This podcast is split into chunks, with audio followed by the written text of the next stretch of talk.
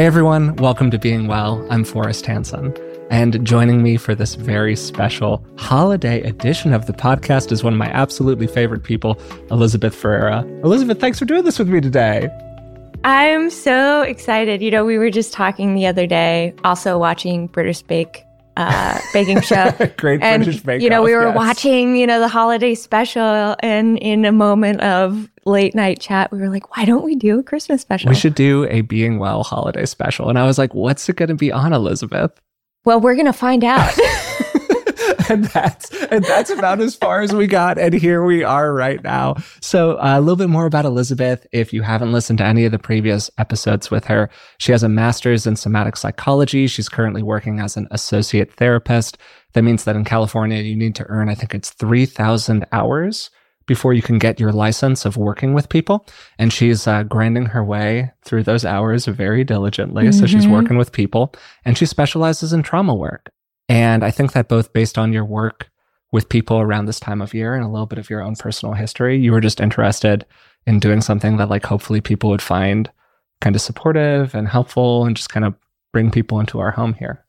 I'm just going to name it. Sometimes the holidays suck. Yeah. You know, there can be a lot of pressure to be a certain way, you know, to hang out with your family, especially if you don't like them, ugh, or just feel those pressures. Yeah. It can be very pressuring. So I thought, hmm, what if we just invited some folks via the podcast, the podcast or video, whatever, just to like come and hang out with us. Yeah. So if you're feeling lonely or a little bit sad, or if you're like me and you isolate and just watch Harry Potter on Christmas, you can join us and we welcome you into our home. So it might make sense if you're comfortable doing it to just like share a little bit about your history with the holidays. Uh, you've gone on a bit of a journey over just like the period of our relationship, and I think a good bit more before then. Mm-hmm. So Christmas was always challenging, and there were also a lot of challenging, frankly, traumatic moments that would happen around the holidays. My family is pretty chaotic, and mm-hmm. there was a lot of chaos growing up, and you would just feel really alone. And ever since I was a kid, Christmas was just really this sad, lonely time, even mm-hmm. though I was around people. And I think I, at being a sensitive person in myself, I also felt just the stress of it all and mostly attuned to how stressful everything was. So it wasn't great. I mean, just in the time that I've known you, it feels like you've gone on just a real journey with it. Mm-hmm. Like you've become I wouldn't say necessarily more of a Christmas person, although you did you did have us go and get a tree. I did, which was like a real movement into the holiday spirit mm-hmm. for you, I would say. Mm-hmm. Um, but how have you like what have you done to kind of reclaim that? I've learned to say no. Mm. I focused on reclaiming the holidays for myself. And a part of that is what do I want to do? And I'm not going to do any more or less than that. Mm. So it's looked like staying home and doing the things that I really didn't have the experience of doing, like decorating my home, cooking the meal, you know, mm-hmm. all like the treats and the cookies that are ridiculous. Basically, allowing my inner kid to just have at it mm. during this time. Mm-hmm. And so that's been kind of the way that I've reclaimed that time. And, you know, to your grace, just letting me explode all over the condo. That's great. I have no complaints at all. As you can tell if you're watching a video, Elizabeth keeps a very beautiful space. There are like a million plants in this room. It feels very homey. It's really well, great. You know, my moon's in Libra and your sun's in Libra, so we like beauty. I yes, you're you're so, yeah. you're so right. You're so right. I love that for us. Um, in, in your practice of like working with people, uh, you don't want to talk to you specifically about it, of course, mm-mm. but just like broad strokes, is this a, a, a time of the year or period of time where you, it feels like your work with people has been affected by the holidays, or were there they've been affected by the holidays? Just globally, for anyone who is in their process. Mm. And what do I mean by process? Healing journey, in therapy, self actualization, whatever that journey is, And if that journey happens to have some sprinkling or spicy bits of trauma involved, and if those spicy bits of trauma happen to be within that domain of relational trauma or developmental trauma, that the holidays are just going to be hard. Yeah. Are there common kinds of issues that tend to come up for people?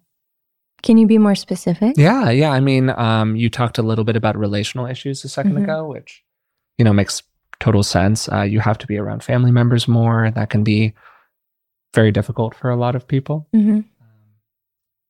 I know that a common one for for many people is grief or feelings of sadness about both the imperfect nature of the relationships that they have, uh, grieving relationships that have been lost, whether it's literally lost or kind of more metaphorically lost. hmm A big one for people can actually be this kind of grieving of something that was never actually there in the first place. Yes. Yeah. That that lands.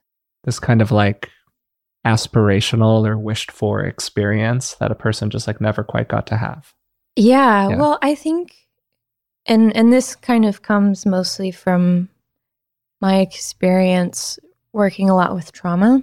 Is that often there is a part in us that thinks, well, if X just happens, then the thing that I have been wishing for this whole time will happen. If my family just X, you know, whatever X is, Appreciated me more, spoke to me differently, understood where I was coming from, whatever. fill yeah. in the blank. Yeah. Yeah. That there's a part that believes that if that were to happen, everything would just be okay. Yeah. The thing that was missing would finally happen. And I think the longer you move along your healing journey, and now this isn't for everyone, that dream can sometimes be shattered a bit. Hmm. Where we realize, ooh, no matter how much work I do on myself, or no matter how much I dive into my own depths, the people around me may never change. And then what do I do about that? Ooh, Mhm. You know? And I think that can be really alive for people around the holidays. Yeah, it feels like that becomes a big acceptance practice, maybe. Mm-hmm. Do you find that if people can get to more of a place of acceptance around it, that it's useful for them psychologically? I I don't think at least the work that I do does well when there is an agenda. Hmm. You know, coming more from this somatic trauma informed lens. And I think that's the whole point of why the holidays are hard because there is an agenda. Mm, There is an expectation of well, if I just get over this hurdle of sitting at the table with the family, Yeah. then I can relax, or then I can do what I actually want, or then I can feel better. So I'm just like a little careful with labeling things in that way or, or viewing things in that kind of context.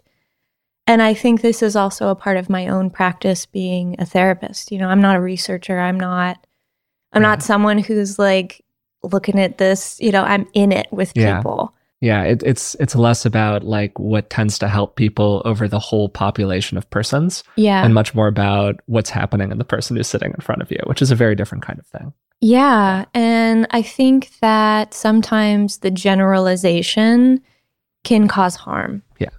Because there can also be a degree of shame. Like one of the things that I'm hoping we can talk to today are, are glimmers, you Mhm. know? But for instance, there was a time in my life where I couldn't take in the good.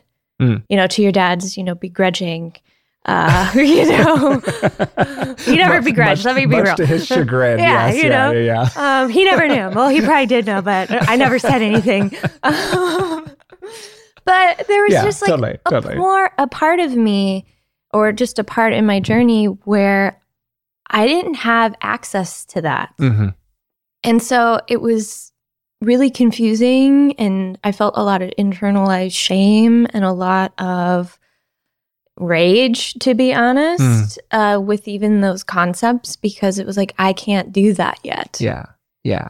now I'm at a place where I can, and it's great. And I'm like, wow, Rick really knows what he's talking about. um, but for some of us, and me being included, there are so many more steps we need and Mhm. so much support we need between those two gaps. Yeah. Yeah. To get to a point where that kind of a thing is accessible for you. Yeah. Yeah. And even letting go that maybe that isn't helpful for some people. Sure. So you mentioned glimmers a second ago. Mhm. This is a concept that has its roots in polyvagal theory. I Mhm. think that it originally came from Deb Dana, Deb Dana, That Deb Dana, I Deb think. Dana. Okay. Uh, yeah, I think that's where I heard it from. yeah, and then it got it blew up recently on social media. There was like a TikTok that went viral or something talking about it, and then Diego Yung Pueblo on Instagram shared a Mhm. thing that had glimmers in it, and then it blew up even more. And so now it's like a term that's kind of circulating around. But if you haven't bumped into it yet, what's a glimmer? So, like you said, a glimmer comes from the polyvagal theory, Mhm. where there's basically a ladder of activation, and we rise up and down the ladder throughout the day.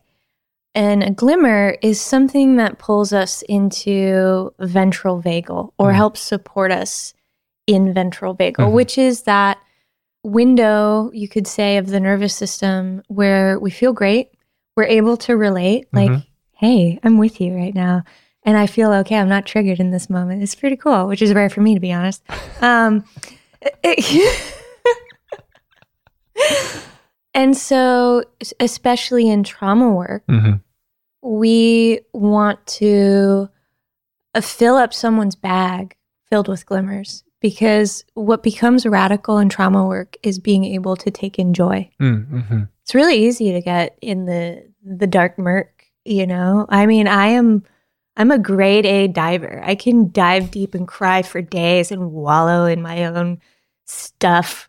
You've been Um, known to do it from time to time. It has happened. Oh, I think it's important sometimes. Yeah, totally. You gotta excavate. Uh, you gotta go. You gotta go down there and find some gifts. Like there's some important stuff there. Hmm. But equally, it's much harder for me to stay in that kind of more ventral vagal or that social engagement part of my nervous system. So I have to work a little bit harder than maybe you to be there. So glimmers are things that I take in or I physically collect or I categorize inside of myself as things that if I'm around them or I do them or I see them or I engage with them, I know that they help pull me into that ventral vagal space. Mhm.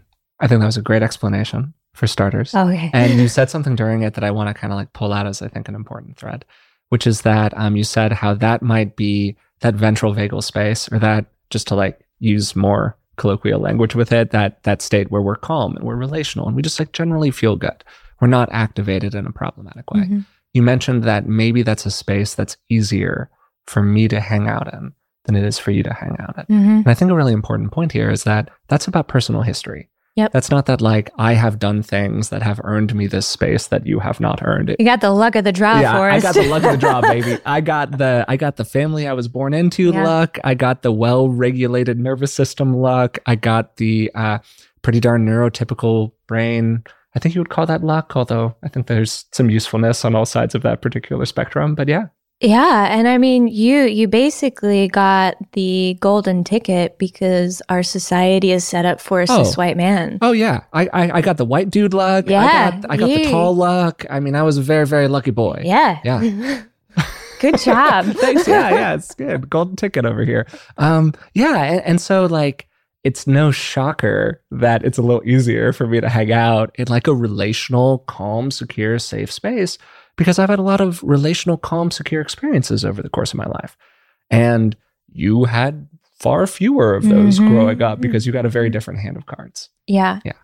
No, I think that's a helpful distinction. Throughout my childhood and teens and early 20s, the majority of relationships were not safe. Mhm.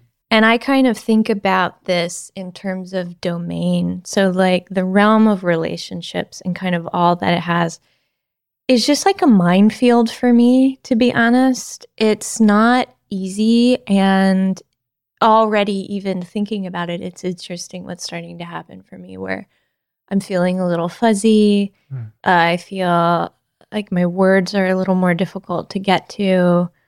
There's the color in the room has shifted. Everything's like a little bit dark, which just speaks to just calling in that awareness already starts to shift my Mm. nervous system in this more activated place. Now I'm aware of that. I'm noticing it happen, but I am like this because of what I have experienced.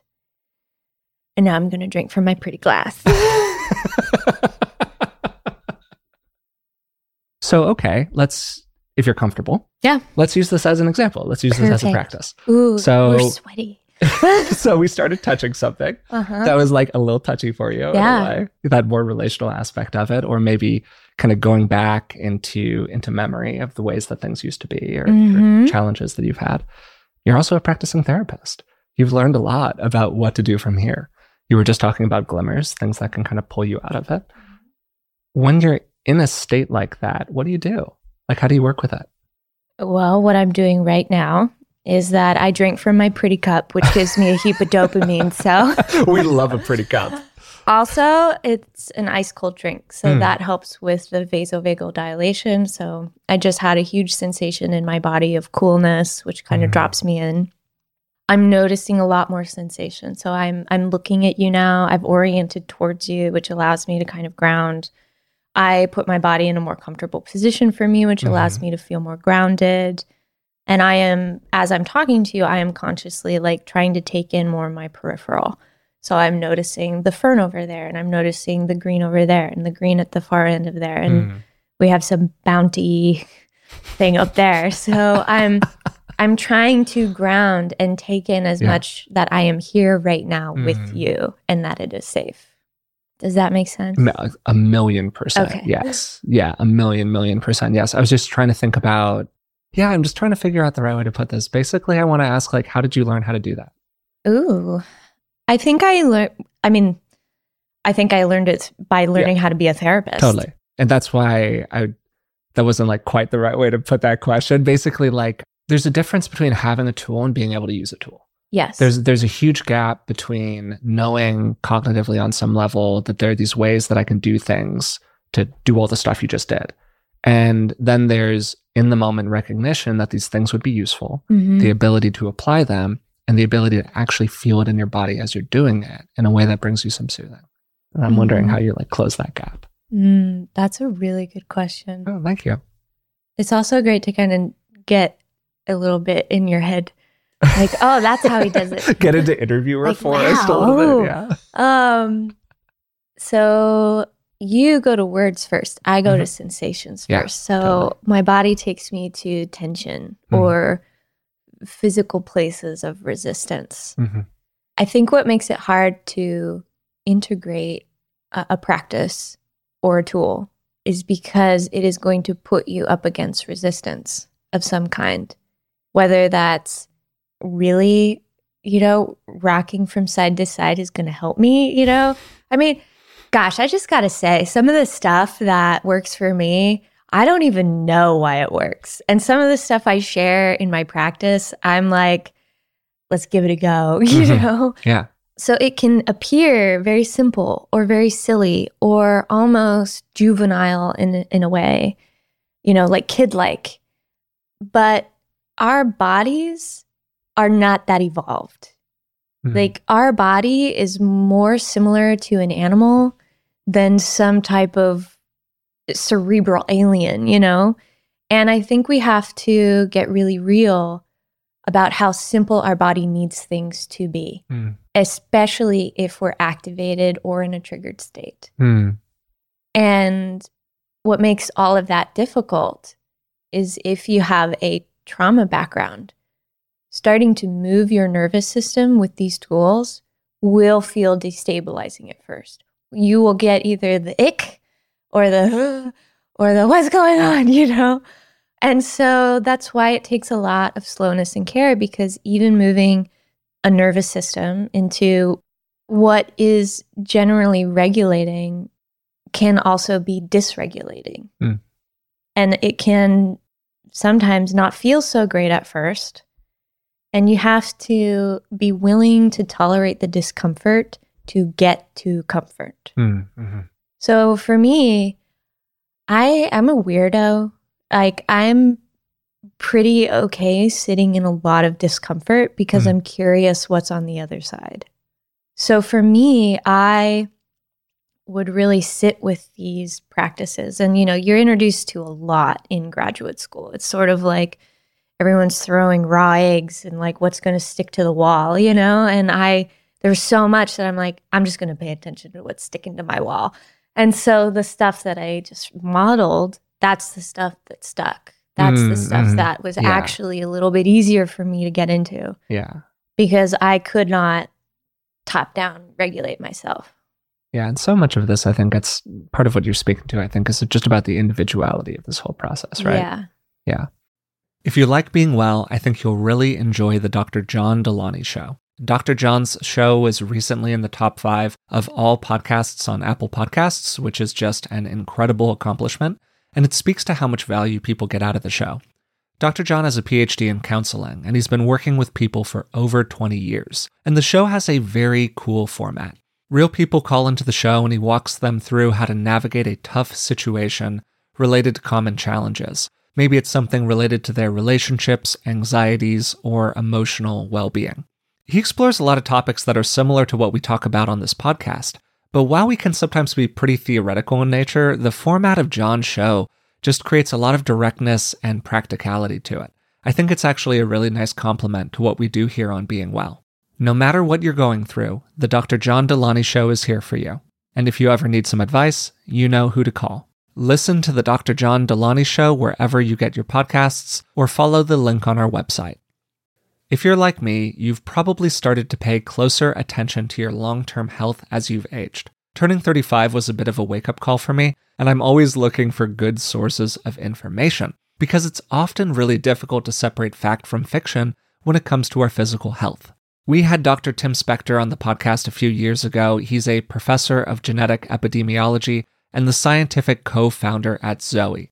And the Zoe Science and Nutrition podcast is truly one of the best resources out there when it comes to this stuff. With the help of world leading scientists, they help you make smarter health choices every week.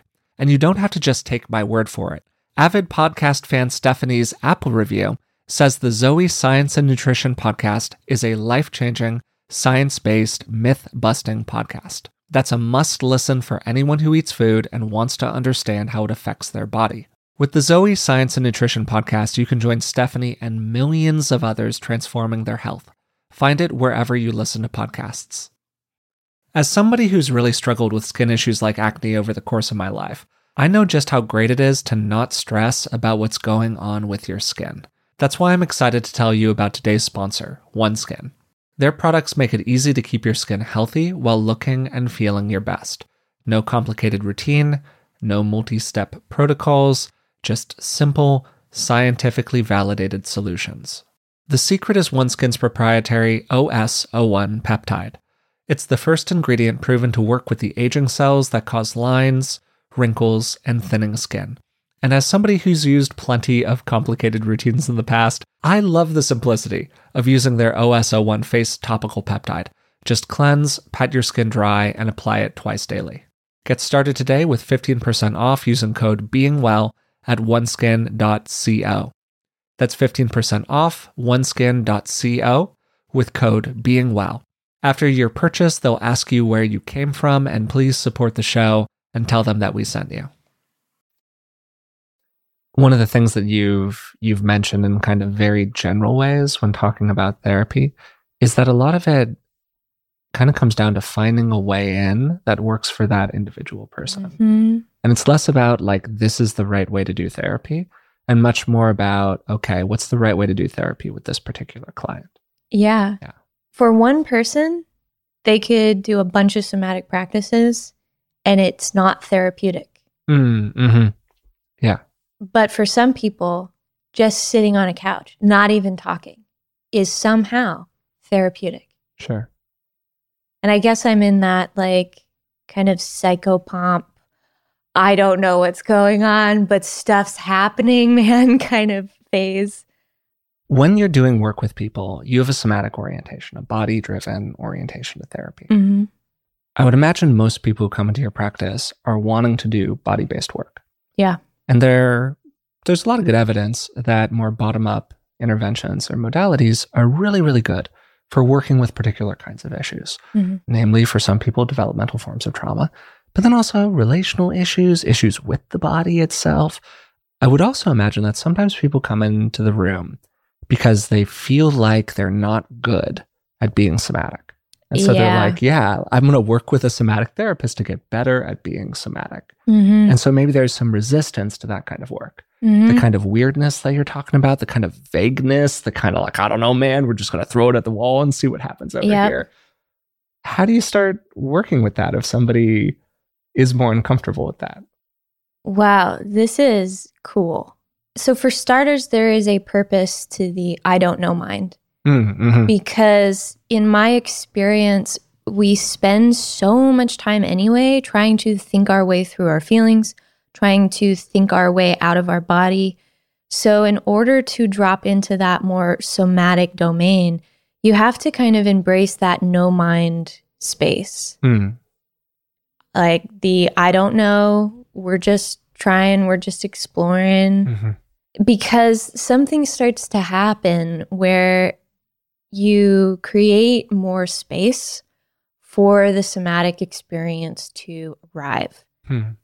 So, for folks who often feel, oh, I'm bad at somatics, I want to get better at this, the challenge is getting to that no mind state that there is no good or bad, there is no right or wrong way. It's just sitting in it.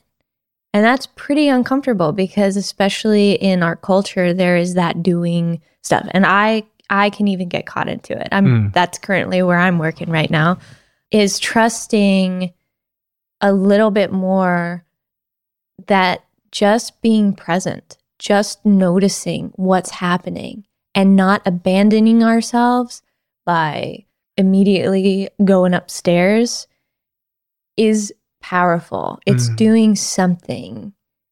And it sounds really bizarre when I talk about it because I'm inherently taking something that is a physical experience and I'm trying to talk about it up here. Mhm. And so a lot's getting missed in that translation. Yeah. So what we're trying to do in somatics is give enough to that mind so that it feels safe. You know, and we have to learn how to like talk up here because we talk, we engage. This is like an important space. That's what we're doing here. That's what we're doing. totally. But not at the detriment of what's going on in here. Mm-hmm. For somebody who is more there, particularly for somebody who tends to like cognitively bypass or like bounce up into the head when they're having those feelings, are there practices that you do with people or things that you do with people to start kind of opening the door in a in a comfortable way? Bringing awareness to what's happening. Mm-hmm. That we where are we right now? Oh we're we're up in the head. Why are we in the head? Ooh, like what happened right before we got up there? Hmm. so that's one inquiry sometimes. The other piece is not making someone feel bad for being a cognitive person. You know i feel like in my field there can it can very easily sound like there is a critical judgment about being cognitive or cerebral and that is just not true Hmm. everyone is cognitive because we think and everybody is somatic because we have a body you know we're not a brain in a vat of juice you know The Futurama scenes, brains in jars. Yeah. yeah, you know, so it becomes about what are you identified with? What do you give value to? Where do you go in times of stress? Where do you not go? Mm. Do you feel fragmented or do you feel whole? Mm. And I think that's the sauce. It's about including. You know, for you, maybe because you're more cerebral or cognitive, it's about how can you include the somatic? It's not about leaving or abandoning that facility that you have. It's about can you Hmm. include this? And then equally for me, can I somehow become more mental? I my natural state is being a nonverbal amoeba that just rolls around. Rolling around in bed, swaddling yourself in blankets. the whole making thing. you know noises and that are not you know just like beep beep it up doop you know you do like to do a certain badoop badooping around the house. yeah So- sometimes i'm not aware i'm doing it to be honest So, what feels good about that for you? and it's also a way to just move some energy. Mm, mhm. You know, this just reminds me that when we hum or we use our voice in certain ways or we move the vocal cords or just start to feel internal vibration, from a somatic sense, that is stimulating the vagus nerve. That is helping move us into a regulated state. So I don't know because I'm not looking at myself when I do it, but I'm probably making those sounds when I'm down regulating Mm, or when mhm. I'm regulating into that ventral vagal state. Yeah. You know, I, I- like sometimes I joke and it's like I got to get the weird out, but like it's true. I have to move in a way or like make a sound, and then I'm like, whew, yeah, Yeah, I think that um, excessive physical holding is a huge source of anxiety for people and Yeah. a huge source of suffering for people. And I say this as like the most neurotypical person on the planet, as near as I can tell. For a long time, I think that I just thought that I was supposed to be still all of the time. And so I was. hmm And I used to have a lot more anxiety than I do these days. And one of the things that's really changed for me is I've gotten way more comfortable just shaking my body if I need to shake my body, or standing up if I need to stand up while I'm working, or you know, stretching on the floor if that's what I need to do. Uh, of course, I used to I used to dance a lot. These days, I dance a little bit less, but I still dance, and that was a huge outlet for me hmm just moving the body in that way. And so, you know, I just want to kind of invite people, even if even if they don't think of themselves as somebody who does that kind of a thing, you know, we can have those judgments about those sorts of behaviors to like really try it on Mhm. and explore just moving your body a little bit more in a informal kind of casual way throughout the day. If you just have a moment where you're like, man, it would feel really good to shake my hands right now. hmm Just like do a little shaking. Like, wow, that would feel great. hmm Yeah. hmm move your shoulders, whatever it is. You know, there's the classic like relax your throat and lower your shoulders or whatever, but like just any kind of movement that happens to feel good for you. hmm You know, I was told a very similar story too Mm. of, you know, be still, Yeah. be composed, poised, don't be weird. And I think it's really detrimental. And I've been getting really curious Mhm. about who told you that. Like who Yeah. who told you that being still was better? Hmm. Who told you that allowing discomfort and tension to be there because it's appropriate, you know? Like who who gave you that It's kind of weird if you think about it. Yeah. Yeah. Like I'm going to sit here in c- discomfort because I don't want you to think that I'm bizarre. like I've embraced bizarre at this point. I'm like You've leaned in. I've I've liberated myself. Yeah. And and the difference is I also have ADHD. You know, I need to move in order to think. If I don't move, you've seen it hmm collapse. Yeah. You go the the dopamine drains out and you're just like The vacant eyes, Ah, the, the gaze off it's into gone. space. She's gone. You know? the lights are on. No one is home. yeah. And the thing is, is this like movement for me, or just allowing my body to be Mhm. more free, it helps me regulate. These are the things that actually help me stay here. Yeah. And I think what was so challenging for me a lot uh, growing up as a kid was that it was a, there was a very clear message to me that the things that make me feel comfortable make other people uncomfortable Mm, or mhm. somehow they're inappropriate and then therefore I cannot do them. Yeah. And now I'm like, well, I'm gonna do them. so so taking it maybe finding our way full circle back to the holidays here. Yeah. One of the reasons that all right, there's a door in the background. I'll say that again. We're in the flow. It, we're in the flow. Never mind. I won't say it again. No, no retakes. pure, pure agent of chaos Yeah. over here. so one of the reasons that the holidays could be kind of kind of tough for people is because maybe they found some of these things Mhm. in their life when Yeah. they're in their condo or their apartment, their home, whatever it is, and now they're they're returning to you know to go full Hamilton here to the room where it happened. Yeah. you know the relationships with the people who told them no you aren't supposed to do those things. You are supposed to sit still and you are supposed to regulate yourself. And sorry you can't move around in that. And that can just be like incredibly difficult for people for starters. So first just naming that. Second like are there things that you think help people in being able to have call them what you will, like healthy boundaries with their family or just like liberate themselves in those ways, even when other people are going to judge them for it? Something I want to add Mhm. the body remembers. Mm. And we fall back very much in an unconscious way into the roles of the family system. Yeah, totally. And this is what I think can very easily sound wooey, but it's not. Where a family system has a lot of relational, psychic, and emotional force. Totally. And this is, by the way, like super well studied and yeah, very yeah, established. No, yeah, I own I'm kooky, but I'm, No, this I'm not. is- This is not a this is kooky as moment. boilerplate as it gets. Family systems and family systems theory, like family systems are incredibly rigid and they really resist change. yeah, Totally. And often, no one is doing this consciously. Hmm. A lot of this is happening in that the dark murk, the unconscious realm.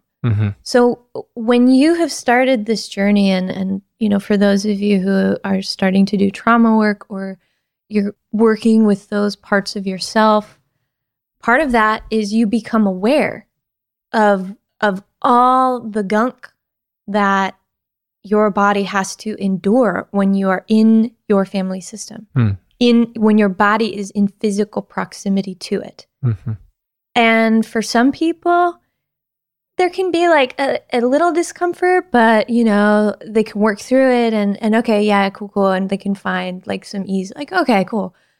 But for other people, that can feel horrible. Yeah. Or horrific in a Mhm. way. It can feel like you're losing yourself Mm. again after you maybe just barely like got a grip on Found it. your way out. Yeah.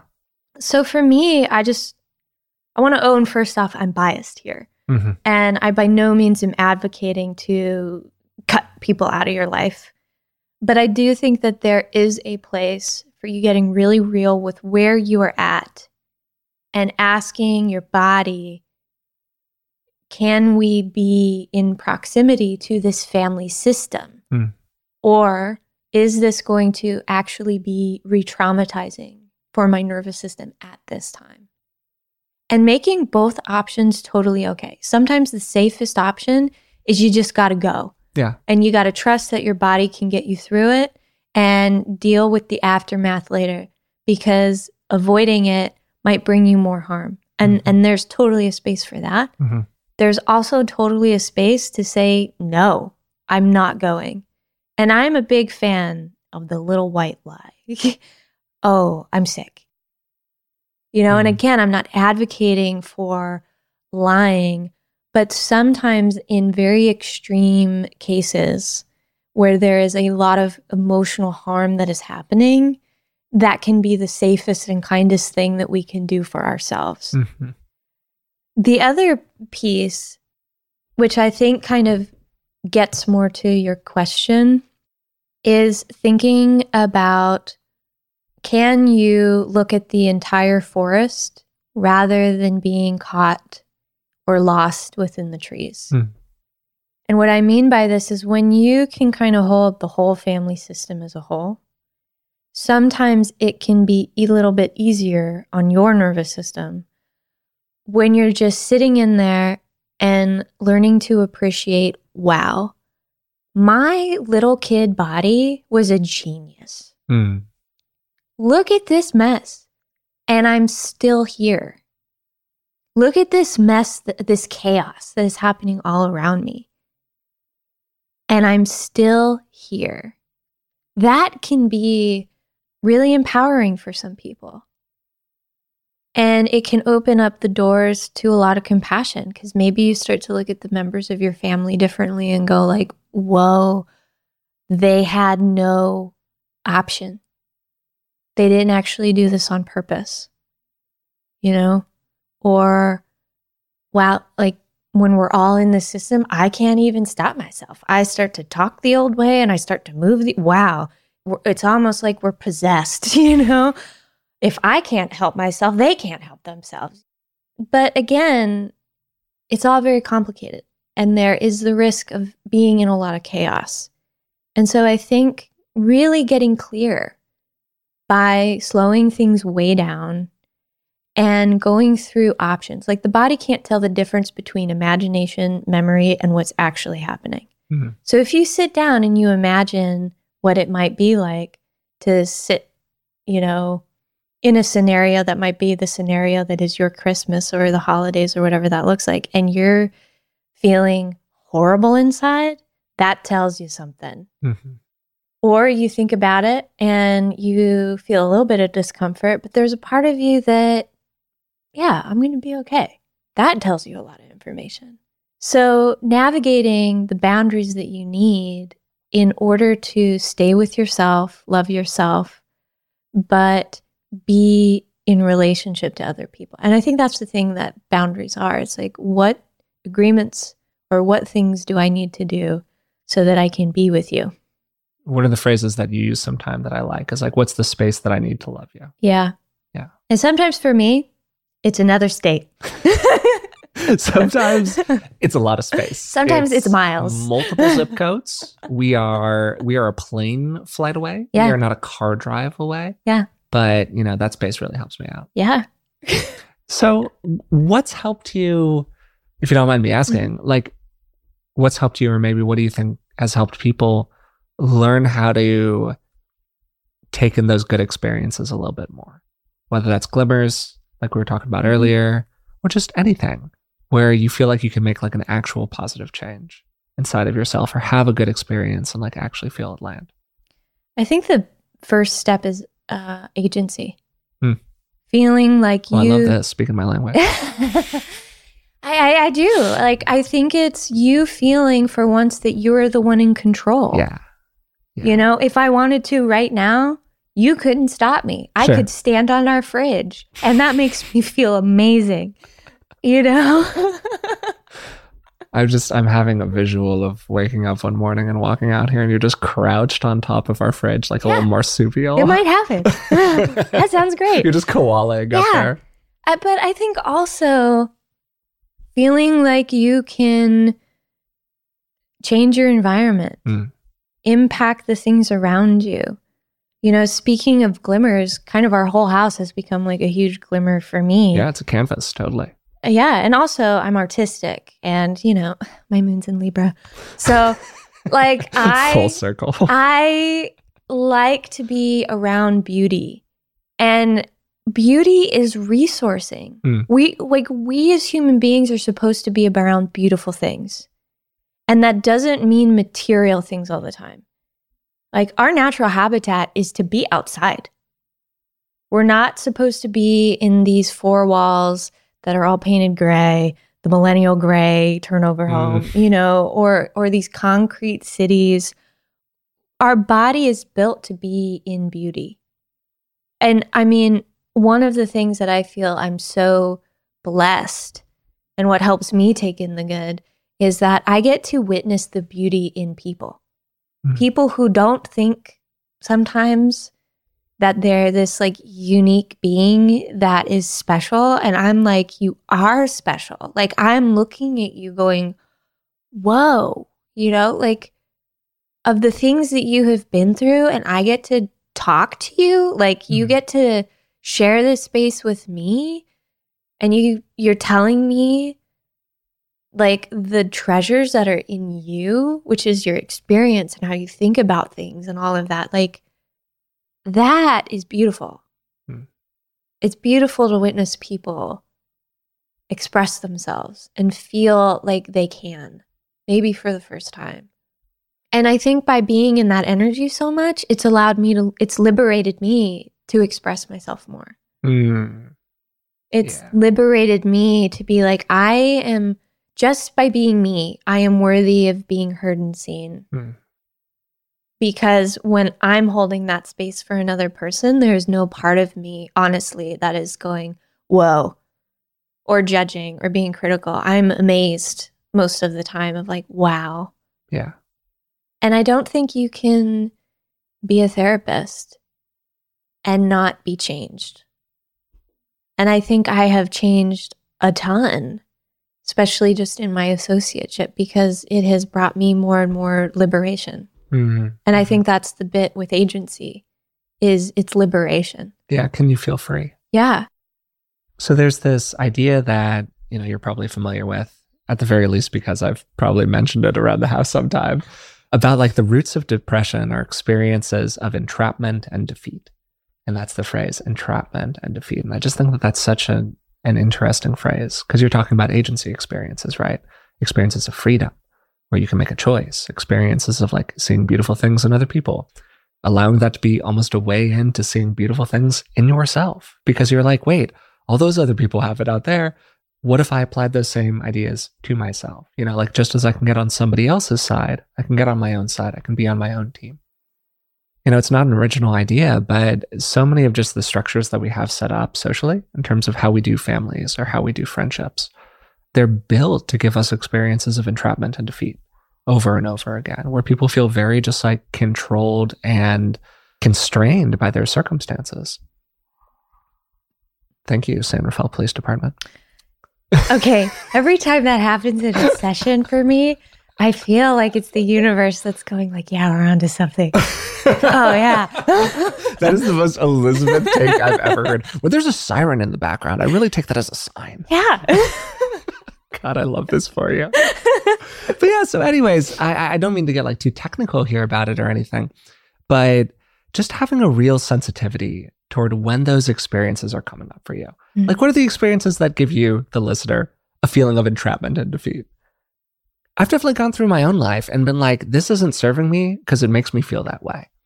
And how can we more and more kind of take control, at the very least, of the environments that we're in, of the people who are surrounding us, and make our choices more and more on the basis of what gives us a feeling of freedom as opposed to the feeling of being trapped? Yeah. And giving ourselves a whole lot of grace with this because, mm-hmm. like, there are still situations where I feel that. I feel that entrapment and I feel that defeat. And now, look, I've done a lot of work on myself. I'm aware to some degree what's happening, but that doesn't mean I can stop it from happening. And I'm at a place right now in my journey where I'm aware. you know, I'm I'm aware where this comes from. I know it's me. I joke sometimes. I'm the problem. Um, but there are just certain social situations mm. that the kindest thing that I can do to myself at this moment is to say no. Because my body recreates that feeling of entrapment and defeat. And mm. it doesn't matter what's like someone is like, it's safe here. And I'm like, oh hell no you know and and also i i'm very sensitive to the shift. Like it feels so good for me to be in our home where i know you're not judging me or if you do you do it in a funny way. Um like, i don't do it deliberately these yeah, days that's for sure. but i've learned to laugh at it you yeah. know? It like we have joined in some way like oh yeah. And then i call you out on your kooky stuff because you have I, them. I got some kook you do. That is for sure.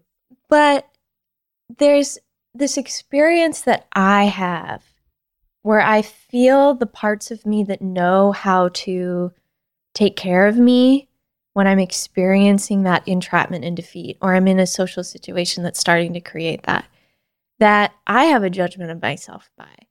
Like it starts to bring forward a ton of limiting beliefs. It starts to put me in contact with a wound. And then I am in survival mode, sitting at the dinner table around people.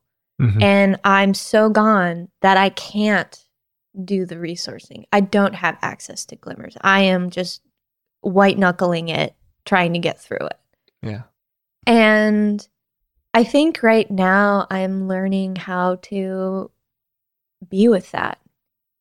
And I this is like a huge unknown spot for me. You know, I'm I am in the beginning of this phase of this journey for myself. I'm aware of it, but it's painful and it sucks. And it's like, damn, I wish I could be different, honestly, mm.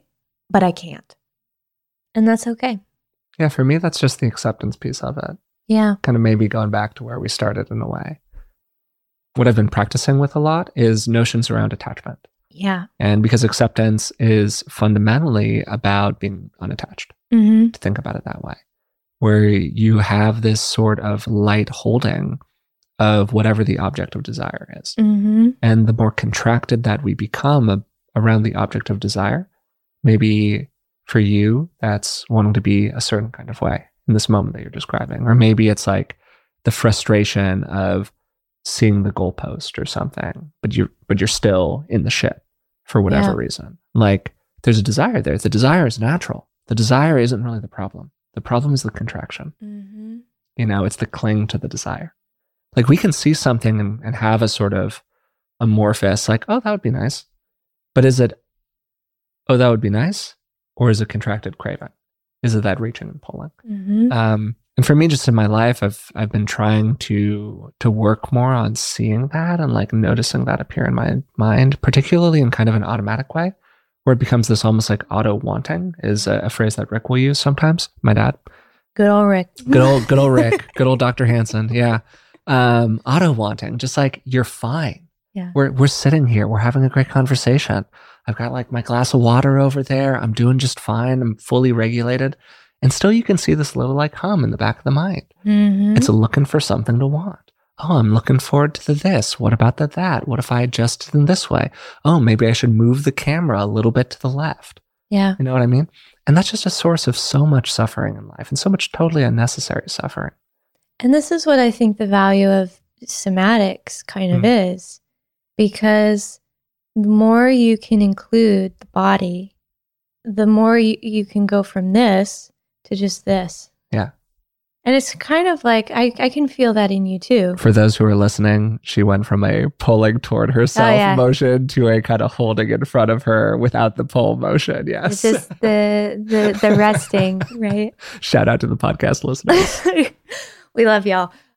But yeah, like because what you're talking about is through that top down.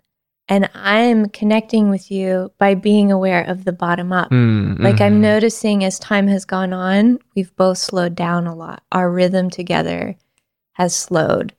There is a posture that has shifted where you're a little bit lower in your body. I am too. There's more play that starts to happen. We're Mhm. laughing a bit more. There's, you know, something is, energetically is getting passed a little bit more. And when we can become aware of that, right? I think that is in support of that like middle path, you know, of getting to the place where, oh, right now I'm in this gesture, which is Mhm. the towards me, out of me. There's that this craving, desire, ugh, kind of a thing. Yeah.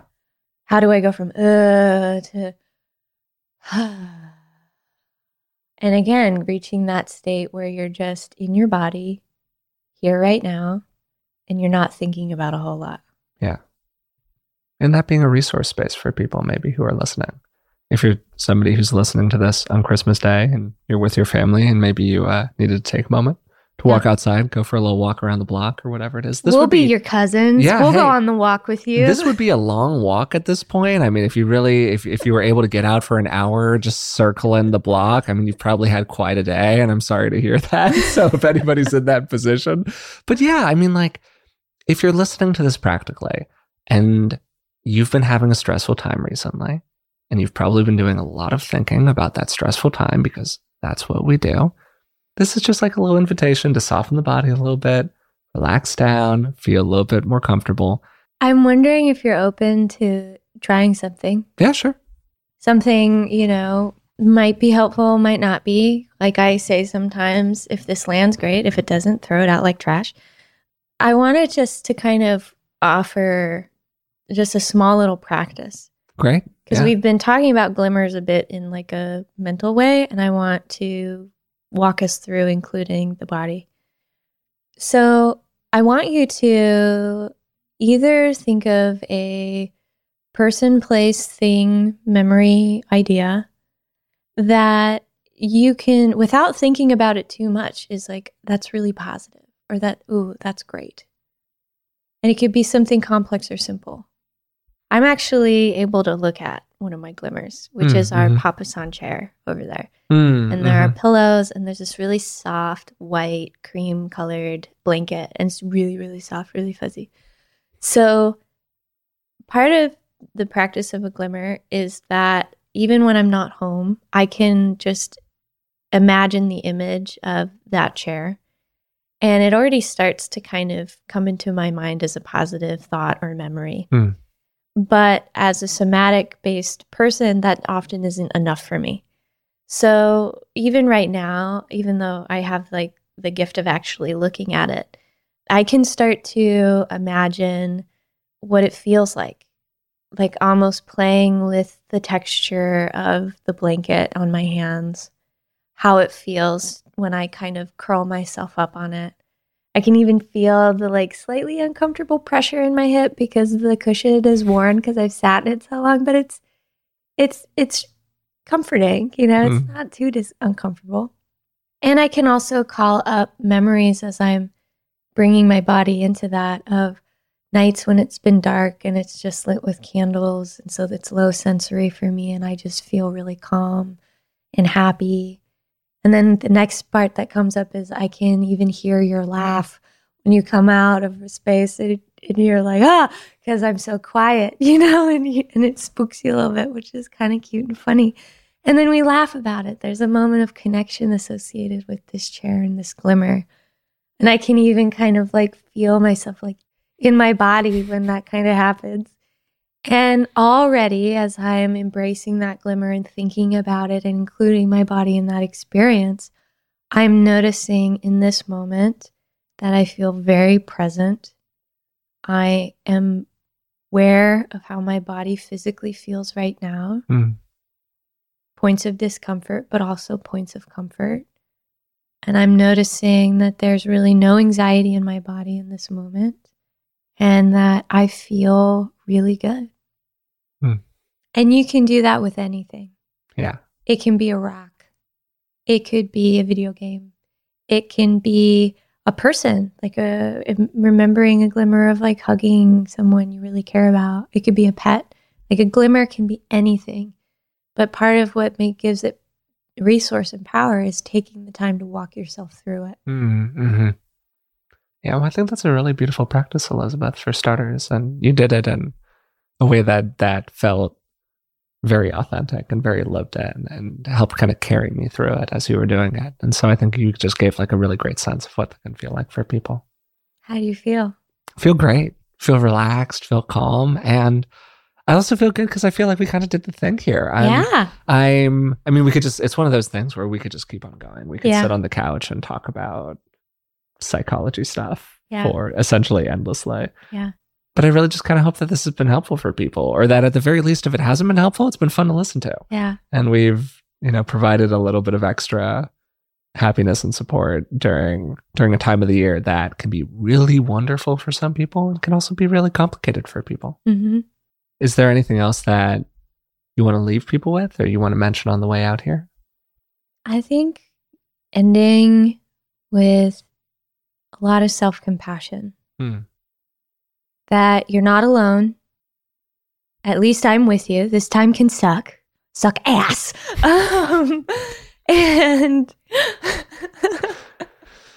I'm generally pro holidays, Yeah, but, but yeah. that's just from my my formative experiences. You know? and and that too you know like there it's not all bad Yeah. and it's not all great Yeah. and both are absolutely okay and however you are feeling today you are not alone. Hmm. there is another person on this planet that is having the same feelings you are feeling.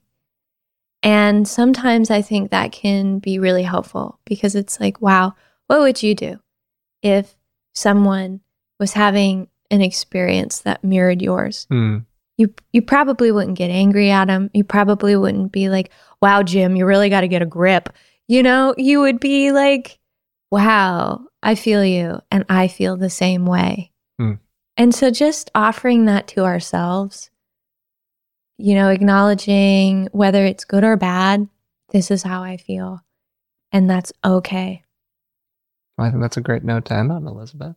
This has been really great. yeah We should sit on the couch in our uh, in our living room in our little condo more often. we should and look you've been wanting to sit on the couch I have. I've been wanting to do an episode this way for so long, and I've always just been like worried about the sound quality and all of these other things that, frankly, probably aren't as important as just having a good time with it. mm-hmm. But yeah, but it's been great to do this. So if you're listening, if you're watching, whatever you're doing, thanks so much for spending this time with us. And we'll see you next year.